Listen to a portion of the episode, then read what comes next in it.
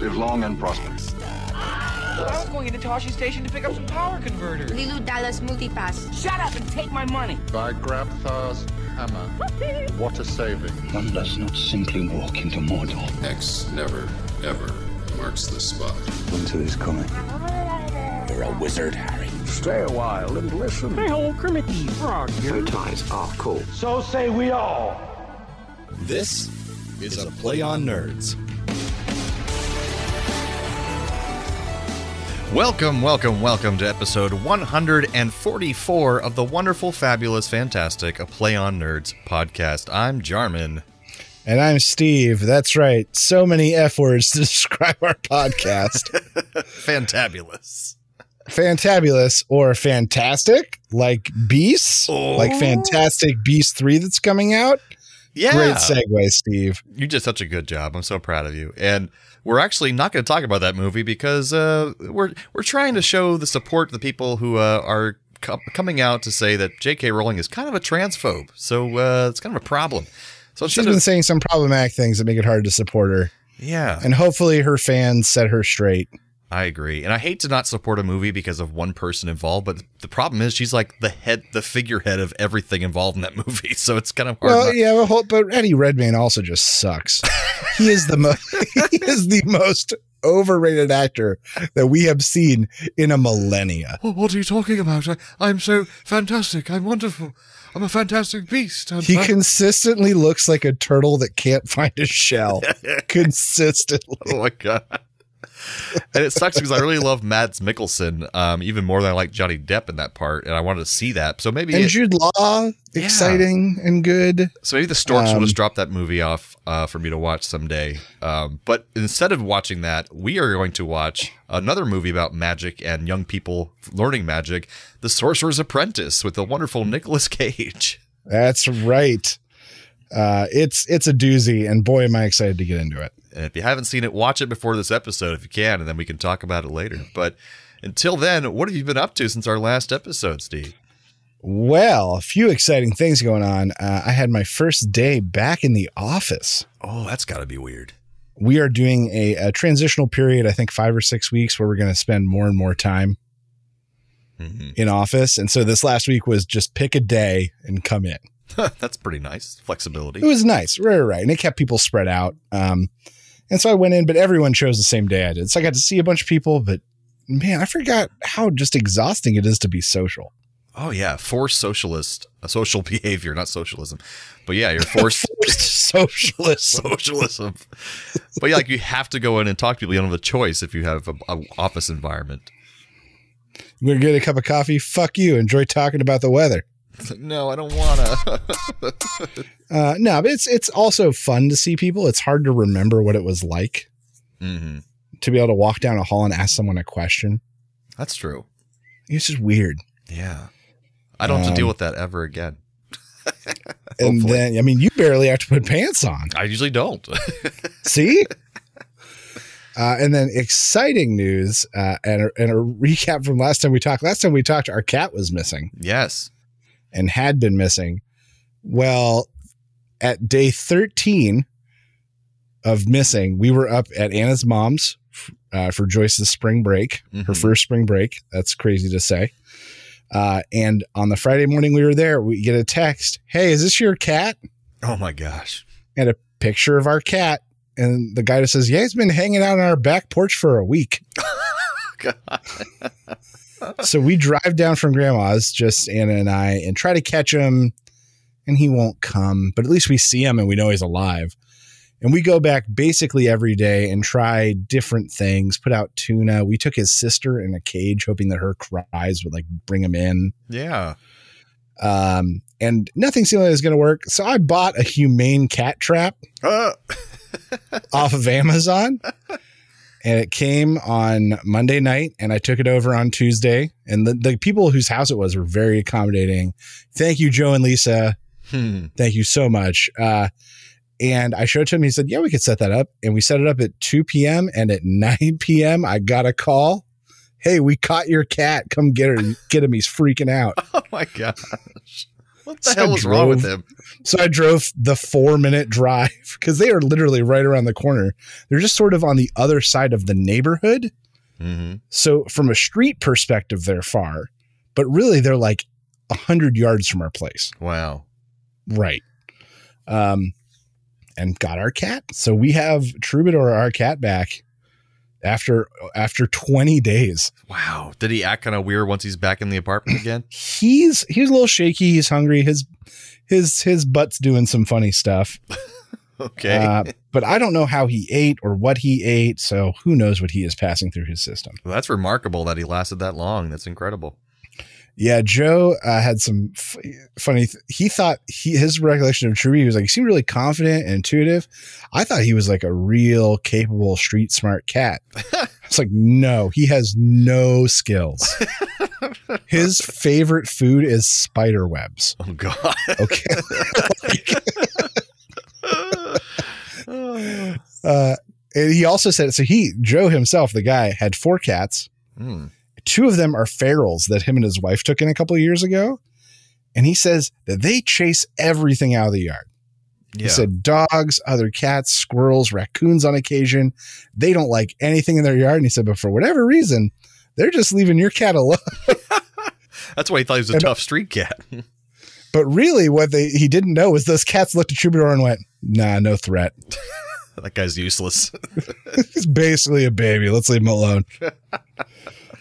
Uh, but he's over on, a, if anything, uh, we thought his sister was going to be much more accommodating.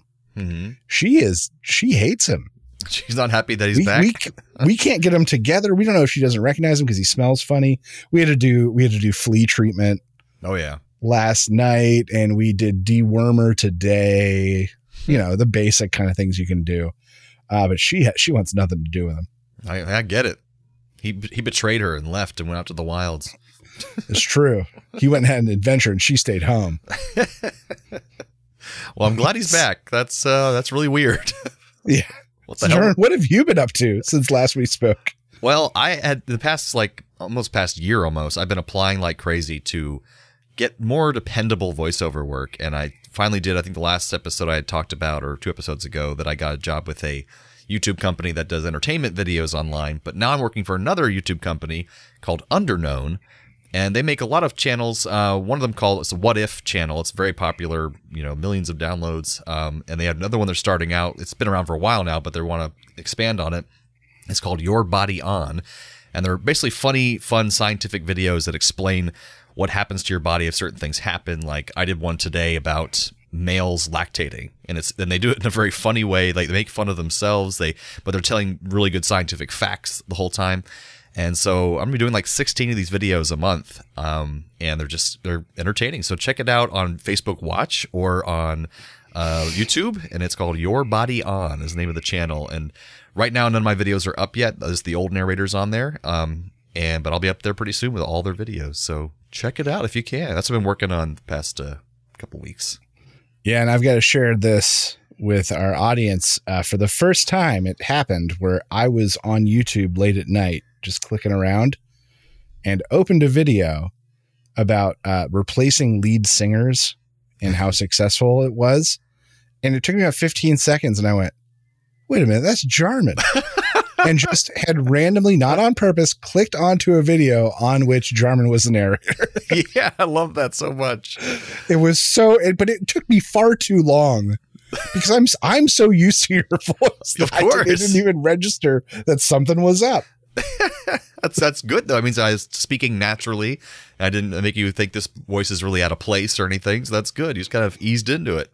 Yeah, And that one's uh, from the, the Uh. channel called Grunge, which does a lot of uh, grunge. Yeah, entertainment and and they do new stuff sometimes. And then obviously this one was music related that he found. But I just thought that was too cool that Steven ran into it organically, so funny. as it were. so funny. so yeah, check them out, guys. But right now it's time for It's time for Nerdy News.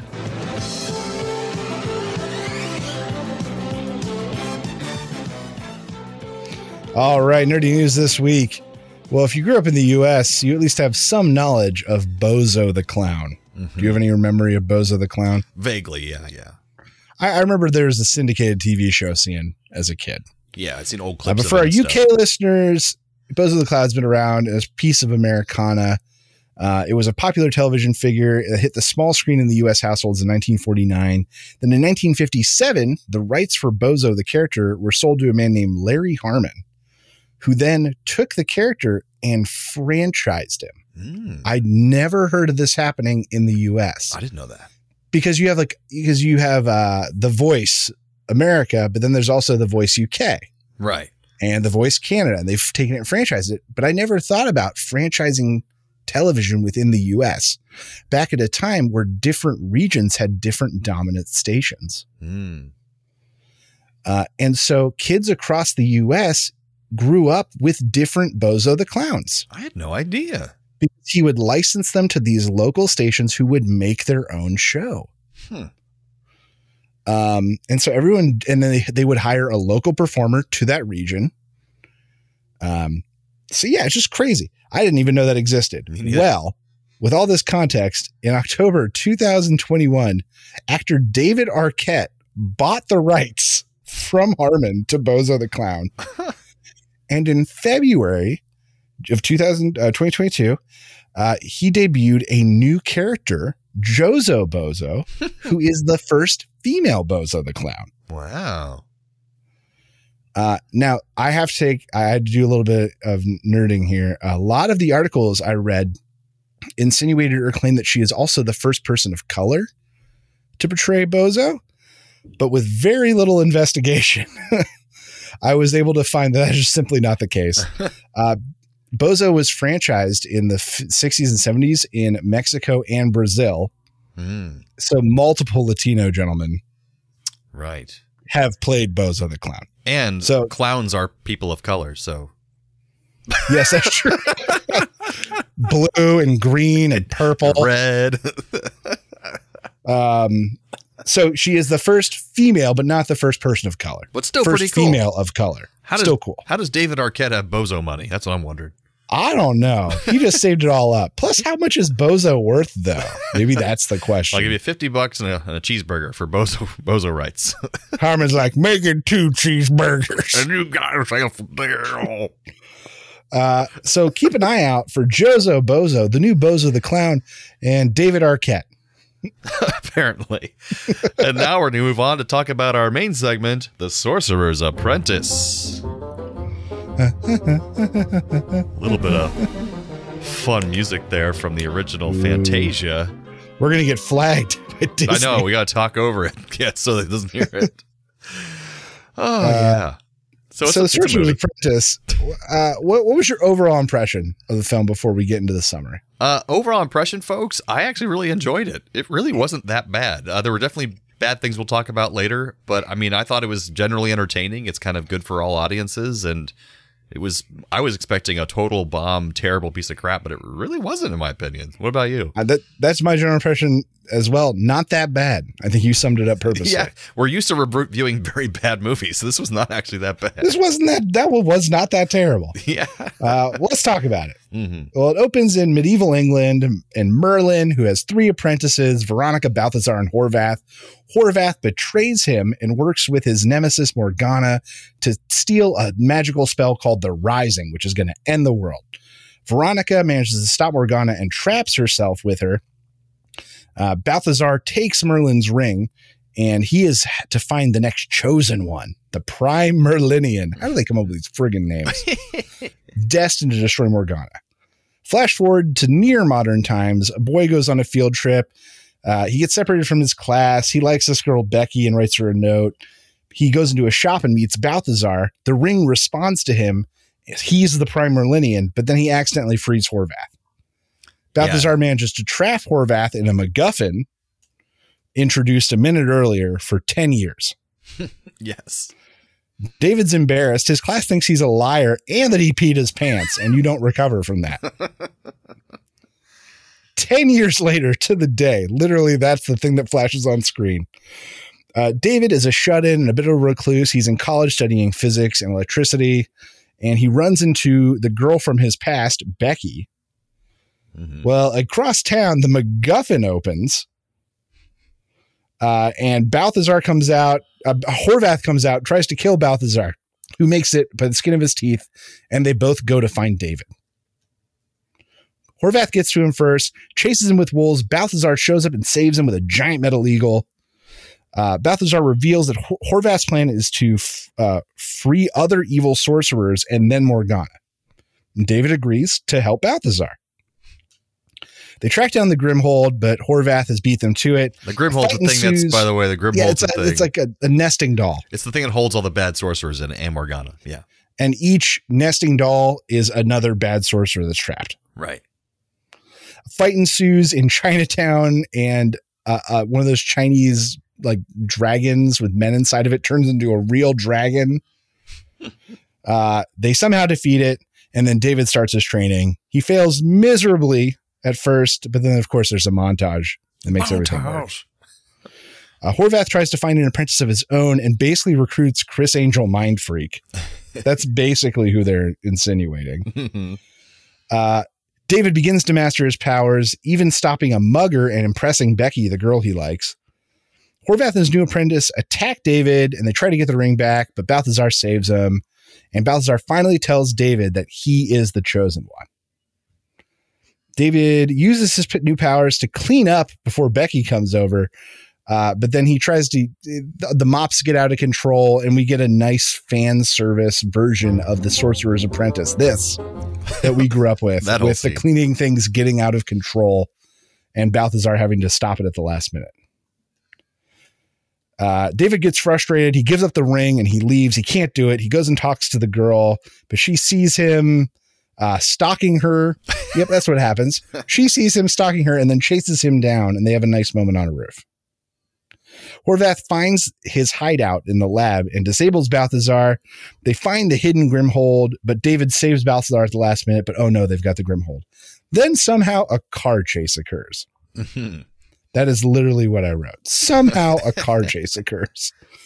With Balthazar and David ended up stuck in a mirror trying to get through their own reflection as Horvath breaks mirrors, hmm which was actually pretty cool. It was. I gotta pretty give it to him. I liked it.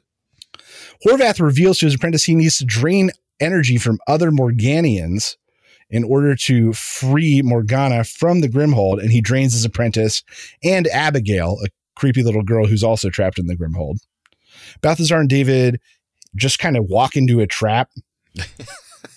Horvath threatens Becky in exchange for the Grimhold, which which David gives up.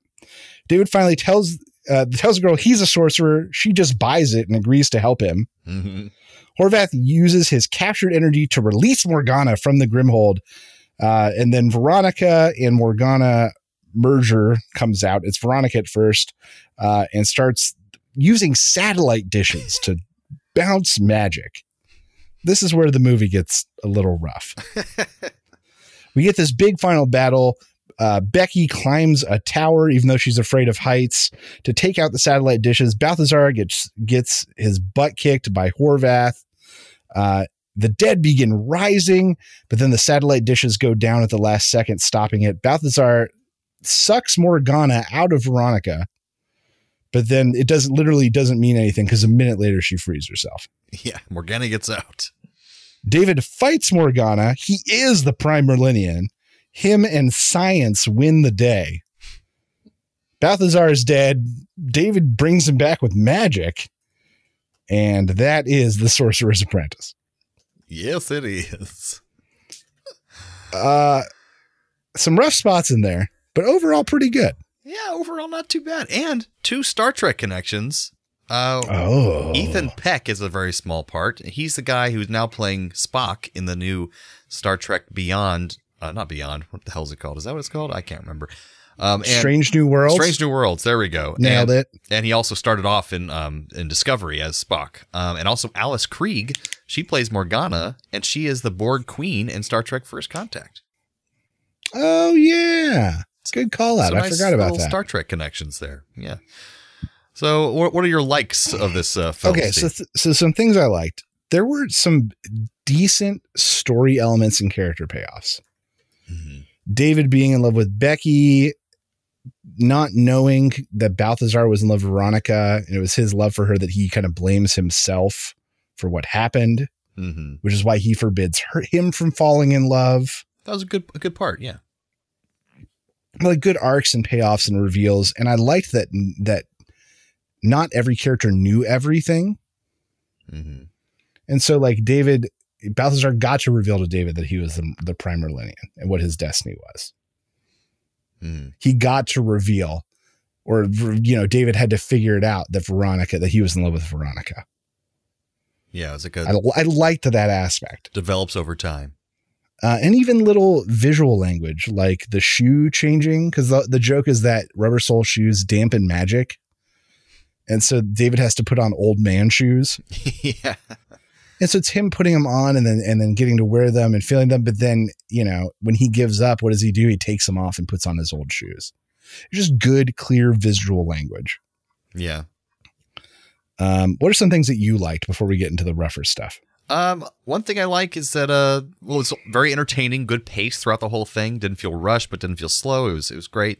Um, I really enjoyed the lore of the story, even though it had some you know silly kind of names like the Prime Merlinian. But the I think the lore was pretty pretty good. It was solid, and I really like that they keep talking about how science and magic kind of work together. They're kind of the same thing, but not really. But you can really think about magic in a scientific way. Even these sorcerers are saying that. I thought that was pretty neat. Um, you don't hear that a lot in movies about magic. And a great cast of actors. I mean, um, Alfred Molina playing Horvath. He's always great in everything he's in. Um, and it was, yeah, so you got Monica Bellucci, Alice Krige, obviously. And uh, what's like the main character guy's name? He's in, um, he was in our movie we just watched not long ago. The, this is the end. uh, or well the character's name is david but this is jay baruka Jay Bar- Baruchel. Yeah, Baruchel, Baruchel. yeah, yeah. He, he's he's really good in this. I thought he was very awkward, but but you know straightforward, and he says what the audience is thinking a lot of the time. Uh, so yeah, I mean, those are a lot of good things I like about it. So, what are the bad things? So, so here's some of the things I struggled with, and I think my my main frustration with this movie is this was just short of being really really good Yeah, in a lot of ways, and maybe even, and I'll get into this a little bit later, the jumping off of an entire franchise. mm-hmm. But Sure they they, want to be. missed the mark in a few places that really made the difference. Mm. Um, there was no trust in audience intelligence, zero trust in audience intelligence, in that everything in the prologue was expositioned elsewhere, but they didn't trust the audience to understand. Like the whole opening sequence with Merlin and everything. Right, right. Like that whole prologue with Merlin and Horvath and them and them trapping her and all that, all of that was expositioned later, but they didn't trust the audience to pick up on it. So, like, well, we better show them. But I think about how much more enchanting this movie would have been if it had opened with the little boy on the field trip Yeah, and going and the note flat, and we follow that mystery and we're following him into that mystery. And then he meets Balthazar, the strange figure, and something crazy happens. mm. and we get introduced with him to this. But instead, we knew what was going on and he didn't. And so there was no satisfaction of discovery. it would have been perfect if they, like you said, start off with a little kid. He goes in the shop, he puts on the ring, and then all of a sudden he flashes, his eyes go wide, and we just go back and see those scenes without a monologue on top of them. that's always like the laziest thing in the beginning of a movie is a big monologue, uh, voiceover, explaining away the entire exposition in one go, and then or just, any of those scenes could have happened later also, because they did flashbacks later in the film too. When, But be- when I be- Balthazar is talking about stuff. That's true, but it also is cool that he's the Mer- prime Mer- Merliner. Uh, that where that you see that he's now seeing through Merlin's eyes because he puts the ring on and he could be experiencing that event through Merlin. And That'd be kind of cool way of Or doing that. even that could have been where the montage, a cut down montage of uh, of Nicolas Cage Balthazar traveling and giving the ring to all these different kids. Hmm. That could have gone there too. Yeah, I agree. like it just but it would have been so much more enchanting if we had opened with that and instead they didn't trust audience intelligence and so they're like well we better show them a prologue that literally says out loud everything that's happening yeah, literally. um so i just thought that just they they lost it there someone screwed up that was a bad choice yeah, I agree. um and the other thing i think this suffered from was that they didn't the writers didn't know who the main character was Mm. David was the main character in all intents and purposes, for all intents and purposes, he was the protagonist. He is the the eyes through which we, the audience, are seeing and discovering this world of magic. But Nicolas Cage was the bigger name. So he is featured in the film like the like the protagonist when he is not. And an executive producer as well, so that kind of makes sense. Right. And so instead of filling the older mentor role of Obi-Wan Kenobi uh, or Rooster Cogburn, one of those kind of roles where eventually they have to step back and the other guy has to take it over, he's just involved all the way through. Yeah. All the way through. It's a Nick Um, Cage film, pretty much. And another movie I can think of that did this better, and I'll and I think I can identify why was Pirates of the Caribbean. Hmm. Will Turner, Orlando Bloom, is the main character. He is the protagonist, but Johnny Depp is the bigger name. Right. So you get a huge character like Jack Sparrow that almost eclipses Orlando Bloom's character, Will Turner. Um, but I think the reason that Pirates succeeded and this failed is because then you had Keira Knightley in the, the female role whose name I can't character name I can't remember, and she was a real character. We Yeah. had scenes with her without the other guys. Her own little fight scenes and stuff. And She had uh, right versus Becky here was just here to be the girl to rescue. yeah. She couldn't balance the equation because they didn't give her a character. It ends up making Pirates of the Caribbean feel like more like an ensemble cast. Uh, Right. Than, than having one necessarily main character. Whereas this one, yeah, they just were kind of bouncing back and forth between Nick Cage and David and felt kind of And too much Nick Cage. Yeah, it felt uneven.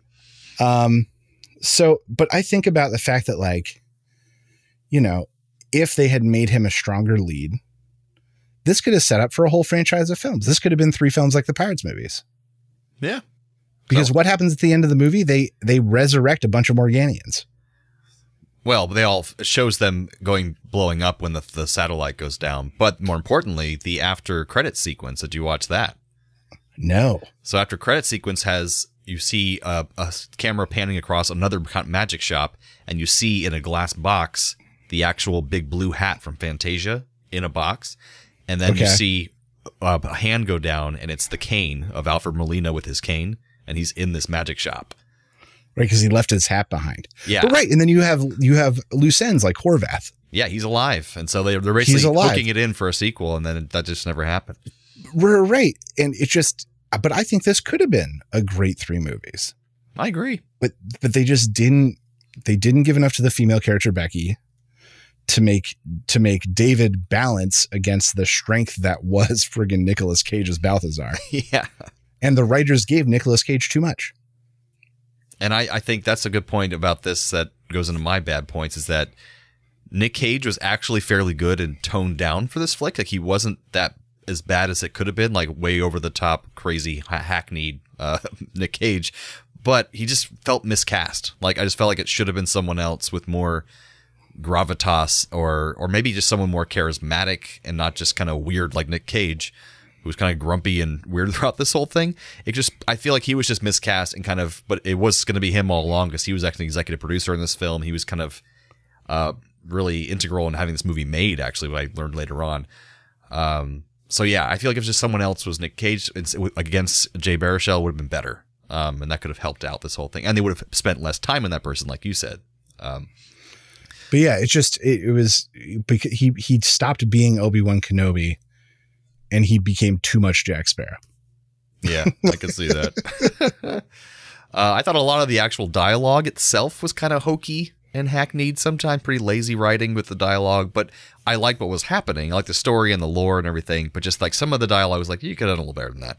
Um, It feels like they only wrote Nicolas Cage's dialogue.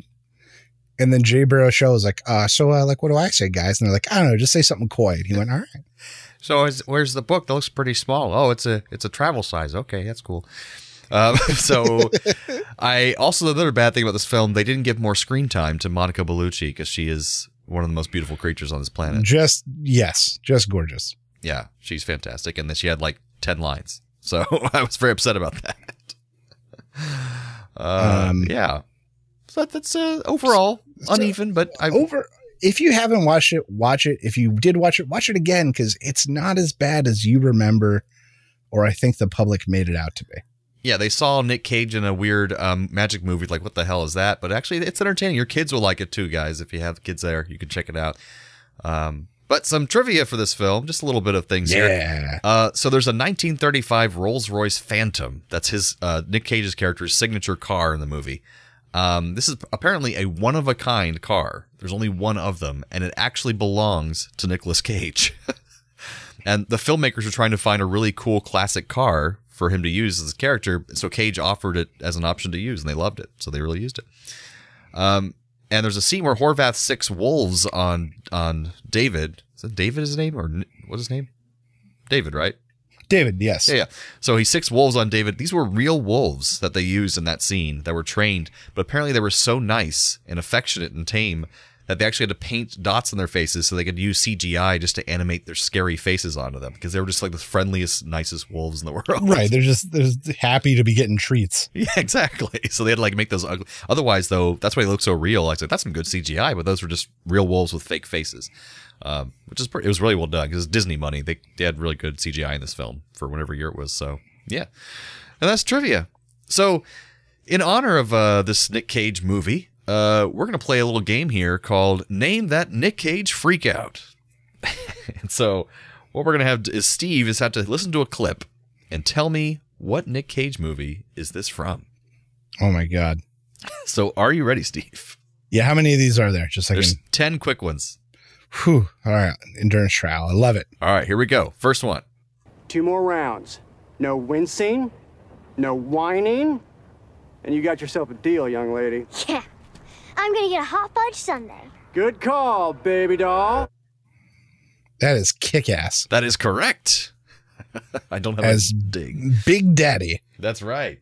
All right, here's the second one. Hey, buddy, ever heard of a line? Hey, have you ever been dragged to the sidewalk and beat until you pissed blood?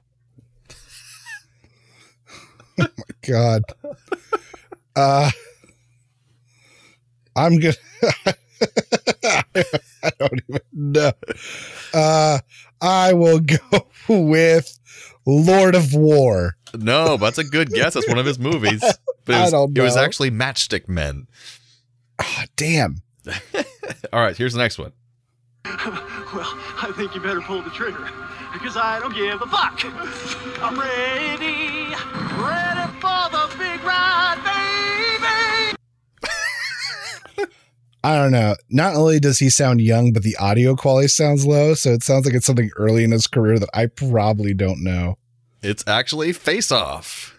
Really? Yes. Ah, All right, here's he the just next. sounds younger. He did. I mean, he's he was it was a long time ago. It was like 95, 96. All right, here's here's one that you probably won't get. What am I, Okay. I retard, huh? I know what this is. Lou trying to stop me out because of his crazy little nephew being around. Well, vive la France, man! And sorry for the R word that he used in there, folks, but just it's from a movie. Uh, I have no idea. It's called- a I movie called- Zero. Deadfall that I'd never heard of, uh, but he has a. It just sounds so nuts. I had to include. I'll it. have to look it up. He has weird prosthetics in that movie too. It's very old and very strange. All right, so here's one. Ronaldo Hayes, he got tossed the ball and he was running with it. He was running, running, running. He jumped over three linebackers in midair. He sprouted antlers like a gazelle, like an elk. he landed again. He ran, ran, ran. He scored a touchdown. He sounds strung out, so I'm going to go with Leaving Las Vegas. Oh, good guess, but it's another strung out movie for him called The Bad Lieutenant, Port of Call, New Orleans. Oh my God. that movie happened. The did. All right, here we go. Here's another one. Going to detain a blighter for enjoying his whiskey. It's all right, that's enough, sir. Baggers and mash. Bubbles and squeak. Smoked eel pie. Sir? Hi, guys. That's it! Dismount the banister! I've got a lovely bunch of coconuts. Here they are, standing in a row. That is National Treasure 2. That is correct. Good job on the two as well. Because they're they're like an English palace or something. Yeah. That's why I remember. That's so great. Okay, here we go. A, B, C, D, E, F, G, H, I, J, K, L, M, N, O, P, Q, R, S, T, U, V, W, X, Y, Z. Huh? That's all you Uh, have to do. I don't. He sounds young there too, but I was wrong last time. So I'm going to go with leaving Las Vegas again. No. it's actually it. a movie called Vampire's Kiss. Who the hell would know? Oh my God. All right. All right, here we go. I said, put the bunny Air. back in the box. What'd you say? Con Air. I just Oh, only yeah. had to hear two words in the accent to Put know the bunny in the box. back in the box. Wait, where did they go? Oh, there we go. Okay, it's two more. Here we go. Okay, okay. If you had told me three days ago I'd be standing here with one arm and one testicle, trying to reason with you, bitches, I would have said impossible too. But I'm telling you, there's a way. I'll go with Wicker Man. This one I was mean because I'd never heard of it. It's called Prisoners of Ghostland. It was from two years Oh ago. Oh my God. It was made in China. Um, so here's the final one. All right. Whew. Killing me won't bring back your goddamn honey. How'd it get burned? How'd it get burned? How'd it get burned? I don't know. Oh, no, not the bees. not the bees. Ah! Oh, my eyes. Eyes. Ah! Ah!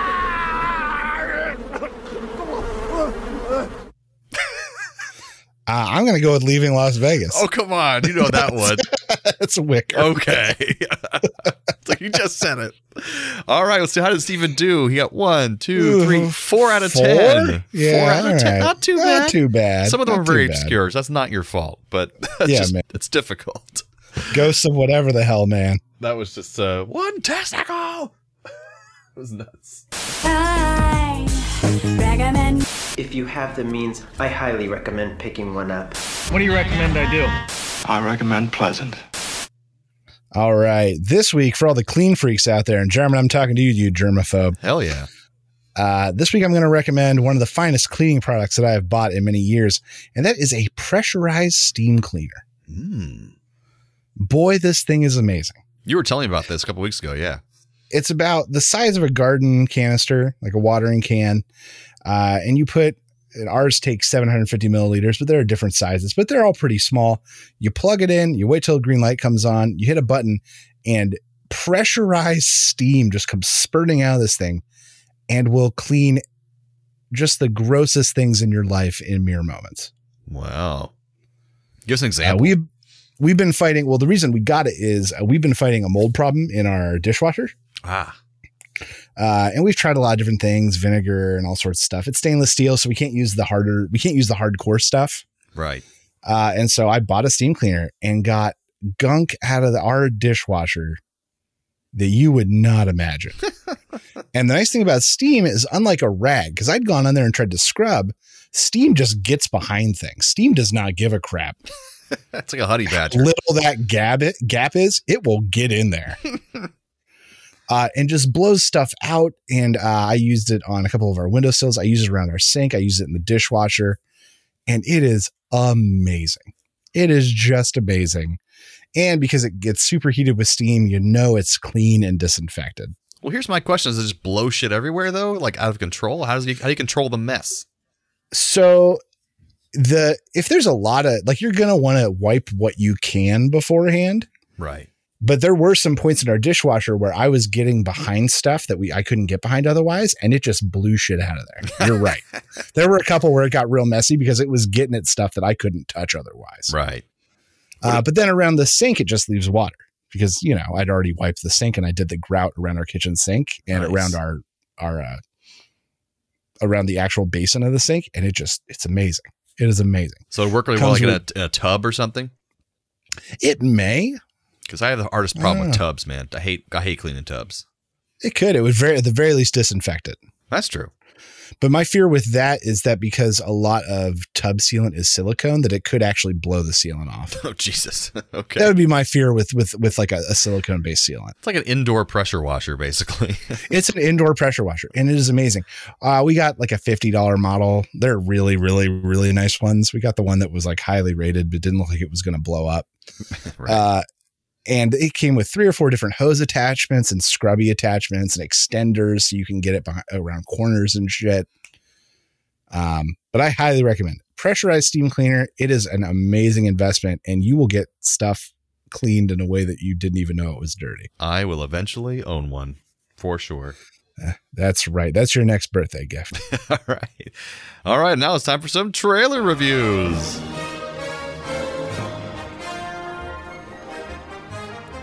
All right. And this time we're talking about the unbearable weight of massive talent because we have a Nic Cage themed episode, and this is the new movie coming out soon, but with Nic Cage starring as Nic Cage. so, what do you think of this trailer, Steve? Um, it it is interesting. It it's reminiscent of other films that have been made. Um, in that he is hired to go and entertain a rich guy that ends up being, I'm assuming, a drug cartel Right. Runner, uh, played by uh, Pedro Pascal. Of that right? Mandalorian fame. Yep. Yeah, got the name right. Sweet. Um, and it, it it harkens to other movies like The Interview, where they're going to to interview Playing Kim Jong Un, kind of playing this, playing Hollywood people, and one of them is kind of a vapid actor. Um, or JCVD, which was a more serious movie where Jean-Claude Van Damme played himself in a hostage situation. Yeah, that was pr- pretty good too. So this feels kind of like a mashup of those things, but this also feels bigger. Like there's chase scenes and shootouts. It's big budget. And Nic Cage ends up working for for the U.S. government to try to take this guy out, with like Tiffany Haddish and somebody else I recognized. I can't all while having an existential crisis about about giving up acting and if he still had it anymore. yeah, Um, it looks crazy. You know, I won't go see it in theaters, but I would throw a few bucks at this on a, a rental service easily. yeah, it just looks nuts and crazy and kind of. I heard about this movie almost almost two years ago. I feel like they were talking about making this movie. And I was like, that sounds like something amazing because it's ridiculous. and he's no longer taking himself seriously. He's being in movies left and right to pay off his debts and stuff. And uh, he's this is a perfect movie for him to do right now at this time in his career um, to not take himself too seriously. And Pedro Pascal's awesome. So um, I think it looks like it's gonna be pretty well done and pretty funny and entertaining. So yeah, I'm, I'm pretty excited about it. Yeah, absolutely. Agreed. Uh, so I think I give this uh, one Gary Busey. Just he's like, hi, hi, uh, hey Raul, who plays me in this movie? Uh, I'm going to give it a Gary Busey and a Raul Julia starring in the movie. And Gary Busey plays Nic Cage, and Raul Julia plays Pedro Pascal's character. And for some reason, Raul Julia is in his outfit from Street Fighter as Bison. He always is. For, for some reason. In my mind, whenever you're talking him, I never see him in the Gomez outfit. I see him in the Street Fighter outfit every time. That's fair. That's how it is. It's it's a much more iconic outfit. The other one's just like a black suit. Yeah, exactly. And the mustache, I guess, too. That's Yeah, it's true. That brings us to the end of episode 144 of A Play on Nerds. Uh, join us next week. Oh, we need to talk about what we're doing next week. yeah, we'll figure it us out. next time.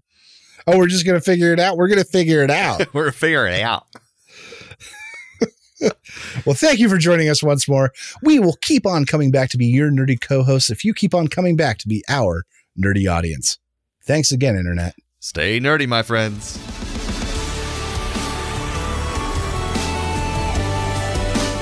Thanks for listening to A Play on Nerds. Feel free to email feedback at aplayonnerds.com with all your questions or comments. Shoot us a message on Facebook or Twitter and earn yourself a sweet shout out on the show. Review us on YouTube, Spotify, or Apple Podcasts so even more nerds can find us. Tell your friends, tell your enemies, we aren't picky. Check out our entire back catalog and other offerings at aplayonnerds.com. And how?